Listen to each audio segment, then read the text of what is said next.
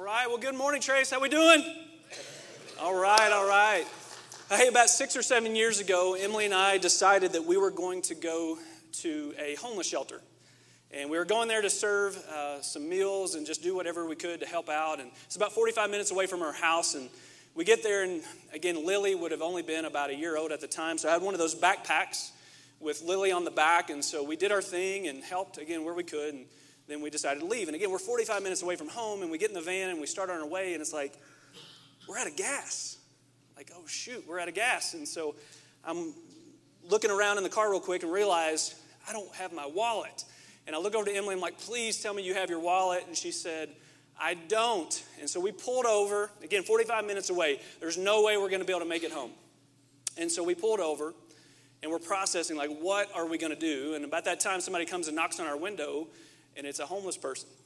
And they said, hey, he said, hey, do you have any change you can spare? And I'm like, we really don't. Like, do you have any change you can spare? We need gas. and he didn't, and so we finally realized what we had to do. We had to go back to the homeless shelter so that I could beg for $10 to get us home. Probably one of the most embarrassing things I've ever done in my life. That's exactly what we did.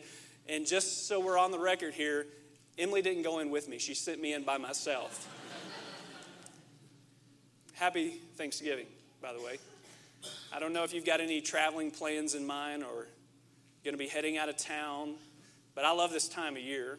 I also love mashed potatoes and looking forward to this week. And my hope is that this is a week that you look forward to as well. We are going to be talking about serving today. And to give you a heads up on what our one thing is, I'll go ahead and tell you right out of the gates. Serving is not about something that we do, it's about someone that we want to become. And it's possible that as soon as I said something about serving, some of you thought something like this I know, I know, serving is something else I'm supposed to be doing as a Christian. Let me camp on this for just a moment, and I'm going to take a time out. In a couple weeks, we're going to kick off a new series called Presence. And this is one of those series, you're going to have to take my word for it. You need to get your friends to this series. You need to get your family members, coworkers to come to this series, especially if they've ever gotten a bad taste in their mouth with church. And here's why. And I'll give you a little teaser of what we're going to be talking about. Sometimes as Christians, we, we use this kind of language. This is something I'm supposed to do, but let me be really clear. If it's something that we're supposed to do, that means if we don't do it, we're actually failing as Christians. This is called performance language. And our faith has nothing to do with a performance. And when we get into this series called Presence, we're going to be talking about the importance of being in God's presence and not performing. And so today, as we take a new look at serving and what it could, how it could change your life, and the implications that it could have for this church if we all buy into this, I want to get away from performance language. Because if you watch Jesus and as you grow in your knowledge of Jesus, you'll learn that when he gives us things to do, when he actually models things for us to do, it's not so he can step back and just wait and watch to see if you succeed or fail. The things that he models for us to do actually can make a huge impact by giving a reflection of his life in love. And if you ask me, leaving a trace of God's love everywhere we go, which is exactly what our mission is here. And so, as we approach this subject today, can I ask that you take away this lens of something that you're supposed to be doing and rather allow this to be absorbed with the idea of what it could do if it turns us into the person that God wants us to be. We're going to start today in John chapter 13. And so, if you have your Bibles, I would encourage you to open up there. Maybe you have an iPad, an iPhone. Go ahead and flip over there, turn it on, scroll, whatever you need to do to get to John chapter 13. And we're going to begin in verse 1. If you don't have your Bibles with you, you can follow along here on the screen. Here's what he says It was just before the Passover festival, and Jesus knew that the hour had come for him to leave this world and go to the Father. Having loved his own who were in the world, he loved them to the end. The evening meal was in progress. Keep this in mind, okay? The evening meal was in progress, and the devil had already prompted Judas, the son of Simon Iscariot, to betray Jesus.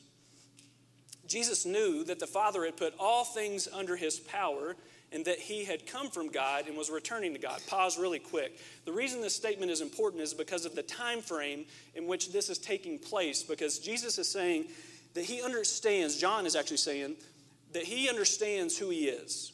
And because he knows that the hour is coming where he's, he's getting ready to be taken to the cross, he's about to be arrested, he knows that he has to instill in his disciples, the people that he's leaving behind, to get the message of the gospel out. He needs to make sure that they get it. And so that's an important statement. So he took off his outer clothing, wrapped a towel around his waist. After that, he poured water into a basin, began to wash his disciples' feet, drying them with the towel that was wrapped around him. Now, let's camp here for a second. The reason why this is important is for a few reasons, actually. Number one, let me give you some historical context here, some cultural context of what would have been taking place at this time during Jesus' life. You see, when you were to walk into someone's home, especially if you were walking in for a meal, traditionally there would have been a foot washer. Someone would have been there to actually wash the feet before you sat down to have a meal. And I'm going to speculate a little bit here, and it doesn't matter if I'm right or wrong, but just follow with me. I'm going to speculate a little bit here. And the fact that Jesus does this tells me that there might not have been a foot washer, that they actually walked into this room, sat down to have their meal, and nobody washed anyone's feet. And so it's possible, possible, that the disciples are sitting down and they're looking at each other. Who's going to do it? Who's going to be the one to wash our feet? And maybe they're looking at each other. Maybe some of them are thinking, maybe I should do it. No, maybe I'll just wait and see if anybody else does it.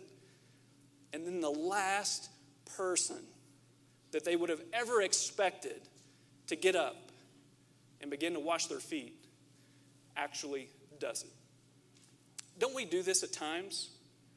Don't we see needs, see something that needs to be done, someone that needs to be helped, but we maybe stand back and just wait and watch? Maybe somebody else will do it. Friends, I have a, a secret ambition as the lead pastor of this church. And that secret ambition is that when people see the name Trace Church in the future, when people see our logo, they'll say things like this That's the most loving church I've ever seen. Those people love other people radically. And do you know what's going to get us there? You know what's going to help us to make that a reality? How we serve other people. And the only way that we'll get to that place, and I, I, think I'm speaking for all of us when I say I bet we all want to be a part of a church that's remembered and recognized for those kind of things, but we can't be the kind of people that sit back and say, maybe somebody else will do it. Let's just wait and see. And so, if nothing else, let's take our cues from our leader. Because Jesus said, probably to himself, maybe Jesus was sitting down thinking, Are any of these guys going to do it? Have any of these guys been watching me and listening to me? Do they understand the importance of serving others and humbling themselves? And maybe he sits around and watches. Maybe he already knew that they wouldn't do it. But he says, I'm going to be the one who sets the tone. The person that's probably the most, the least expected to do this. I'm going to set the tone. Church, I want to be full of people who are tone setters, especially when it comes to serving others and meeting needs and loving people radically. One of the reasons I feel, I feel like this actually could have taken place is what we hear from Peter next. Here's what he says. He came to Simon Peter, who said to him, Lord, are you going to wash my feet? Like at this point in time, Peter's embarrassed. I should have been the one who got up. Why wasn't I the one who got up to do this? Now Jesus is doing it, and I feel embarrassed. Jesus replied, You do not realize now what I'm doing, but later you're going to understand. No, said Peter, you shall never wash my feet. Kind of see the pride in Peter here a little bit, don't we? Jesus answered, Unless I wash you, you have no part with me. Now, that's an interesting statement. Why did Jesus feel like he needed to make that statement? That if he doesn't wash Peter, then Peter has no part with him. Let me speculate again for a second. Maybe Jesus getting up and actually washing his disciples' feet, it wasn't just about him serving them, but it was him teaching them the importance of allowing others to serve you. Some of us have a problem with this, don't we? Allowing other people to serve us. But, friends, I can promise you there's just as much to learn in that as there is in actually serving others. Because when you allow others to serve you, it causes you to chip away at your pride. It allows you to approach this thing that we call humility. Both of these things are very, very good. All of us need to be growing. We have room to grow in the area of humility. And so when we allow others to serve us, it allows us to move in that direction. But also don't miss this. Because if we don't allow others to serve us at times, we're actually inhibiting a blessing from coming in their life. Let me show you by skipping down to verse 14. Now that I, your Lord and teacher, have washed your feet, you also should wash one another's feet. I have set you an example that you should do as I have done for you. I love how Jesus does this. I don't know if you notice this, but when you see the things that Jesus models for us, they're very simple. There's nothing extremely complex about it. He just does something and then he says, "Now go do it." That's what it should that's what it should look like to be a follower of Christ. As we learn, we go do and teach others to do as well. Very truly, I tell you, no servant is greater than his master, nor is a messenger greater than the one who sent him. Now that you know these things, you will be blessed if you do them. Let's talk about this idea of blessing for a second. Some churches get a little off the trail when they talk about God's blessing. Let me give you an example. So, uh, probably about a year ago, I went to a conference here in town, and uh, at this conference, uh, there was a speaker, and he was talking about this, this whole idea of being blessed. And the speaker got up, and really quickly, I understood that this guy was coming from a position of what's called the prosperity gospel. And the prosperity gospel is all about doing things so that you'll be blessed. It's a matter of what you do so that you can get. And the speaker got up and he literally said this. He said, Don't go after the Mercedes Benz. You just continue to be faithful. You continue to be obedient. Do what God wants you to do, and the Mercedes Benz is going to come to you. And I'm like, oh. I was so disgusted by that comment. And immediately I started to pray God, I could care less. I couldn't care less about a Mercedes Benz, but a Jeep Wrangler, maybe.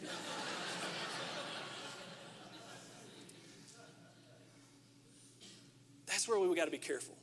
We don't do any of this stuff, whether it's serving, whether it's giving, whether it's coming to church, whatever that. We don't do these things so that we will get something. We do this because we listen and we follow our Lord, Jesus Christ. We do this out of response of His grace and what He's done for us on the cross. And if we'll approach it correctly, which looks like this, it's not about something we do, it's about someone we're becoming. You might just be surprised what kind of blessing could come in your direction. Let me tell you my experience. When I was 16 years old, I had some really unfortunate events happen in my life. This led to some, some trauma mentally and emotionally, and it ended up causing me to suffer. And I say suffer intentionally from anxiety and insomnia. And it was bad. Sometimes I would go so many consecutive nights without sleeping that I would go to the doctors and they would have to give me a tranquilizer. For those of you that suffer with insomnia, you know the pains of this particular ailment. And I tried everything. I tried multiple doctors, sleep clinics. I tried all kinds of medications, and I just couldn't get on top of it. I had so many people at church pray over me on this multiple times. Emily would probably tell you there's nothing she's prayed more for me about than my, this problem with not being able to sleep, insomnia and anxiety. The two were really related because what would happen is I would lay down at night and the anxiety wasn't this type of anxiety where you're panicked. It was more of I couldn't shut my brain down. My brain was just always going, always processing. It would never go to sleep. And guys, for years, I suffered with this. And I remember many nights, many nights, repeating this verse over and over and over again. Sometimes, probably over a hundred times. Do not be anxious about anything, but in everything with prayer and petition, with thanksgiving, present your requests to God, and the peace of God that surpasses, that it transcends all understanding, will guard your heart and your mind in Christ Jesus. That's what I wanted. I wanted that peace. I bet some of you are seeking after this right now. You don't even know you are. Maybe it's internal turmoil. And when you hear words like these, this, a peace that surpasses, transcends all understanding, you're thinking to yourself, man, I'd like that too. I don't know exactly how it happened, but after 16 years of struggling with this, 16 years, over the period of about a year and a half, I started to notice that my insomnia, my anxiety, it was going away. It wasn't there anymore, and I couldn't put my finger on it. I tried to. I was thinking, is this was it an answer to prayer? Am I just growing out of it? What's happening? And then the Lord pointed me to something, something that I had been pursuing for a very long time, and it's represented in this verse right here. Do nothing, nothing out of selfish ambition or vain conceit, but rather in humility, consider others above yourselves. Each of you not looking to your own interest, but looking to the interest of others. I was in pursuit of that verse, and I'm going to take a moment here and I'm going to tell you something I'm not very proud of. For a large part of my life, I was a very selfish human being. Now, you, you wouldn't really have known that if you knew me because I still help people, I serve people, but oftentimes it was because of how it reflected on me, not really them. And so at night, part of this insomnia was lying down and I would just think about my day and how everything that happened during that day affected me. If I had interactions that I didn't like, how did that affect me? If there's something that took place in my life that day, how did it affect me? And I've learned that a lot of insomniacs actually suffer from this very thing.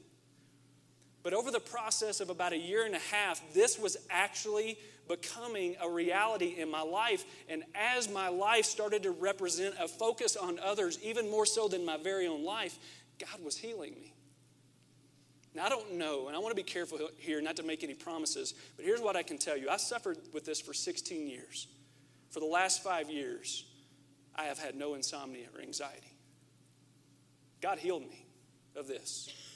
And the only thing that I, and again, it wasn't overnight, it's a process of probably a year and a half. The only thing that I can point to, and I feel like God actually pointed it out to me, is that, Aaron, this actually became a reality in your life. And when this started to become a reality in your life, you get that peace that transcends all understanding. Now, I want to be really careful here because I don't want to act like I'm somebody that I'm not because I still lose sight of it. More often than I'd like to admit, I lose sight of it. Start focusing too much on myself again, and a little bit of that anxiousness starts to come back into my life, but I know how to find it again. I wonder how many things that if we would actually just live out in faithfulness and obedience, how God would rewire us. Maybe He needs to rewire your mind to think differently. And again, I'm careful, I'm careful not to make any promises to you, but I can't stand up here and not tell you my own testimony of how God has you serving others and putting others in front of myself to bring a blessing in my life that was so unexpected. And I would hate to keep any of that from you if God could actually do something similar for you. And once again, I'm not sure if God actually puts a blessing in our direction if our agenda is wrong. Meaning, if we actually just do things because of what we're going to get, my guess is that He actually withholds blessing because serving or anything else is not really about something that we do, it's about someone that we're becoming. So let me do this. Let me talk to you about three things that God is teaching me and has taught me about this subject of serving. Here's number one serving, serving others is one of the best ways to reflect the life and love of Jesus. I bet if you think about it long enough, you would probably think of somebody that you would say is a really good servant, somebody that actually puts the needs of others in front of themselves. And my guess is that they stand out to you. My guess is they probably even had an impact in your life because if you know them, they probably put your needs in front of their own. Friends, we can't be selfish with that kind of wisdom. We understand how big of an impact it can make. So, what if we become a church that represents this on a consistent basis? Number two, serving others is not about what you do for others, it's about what God wants to do through you and in you. It'll change you. And I just gave you my quick testimony of how much it changed me. I don't know what it'll do for you, but I can almost guarantee you when you learn how to live out Philippians 2 3 through 4, to literally put the needs of others in front of yourself, I bet you're going to get a taste of that peace that transcends all understanding. And I know there's not a person in here that doesn't want that kind of peace.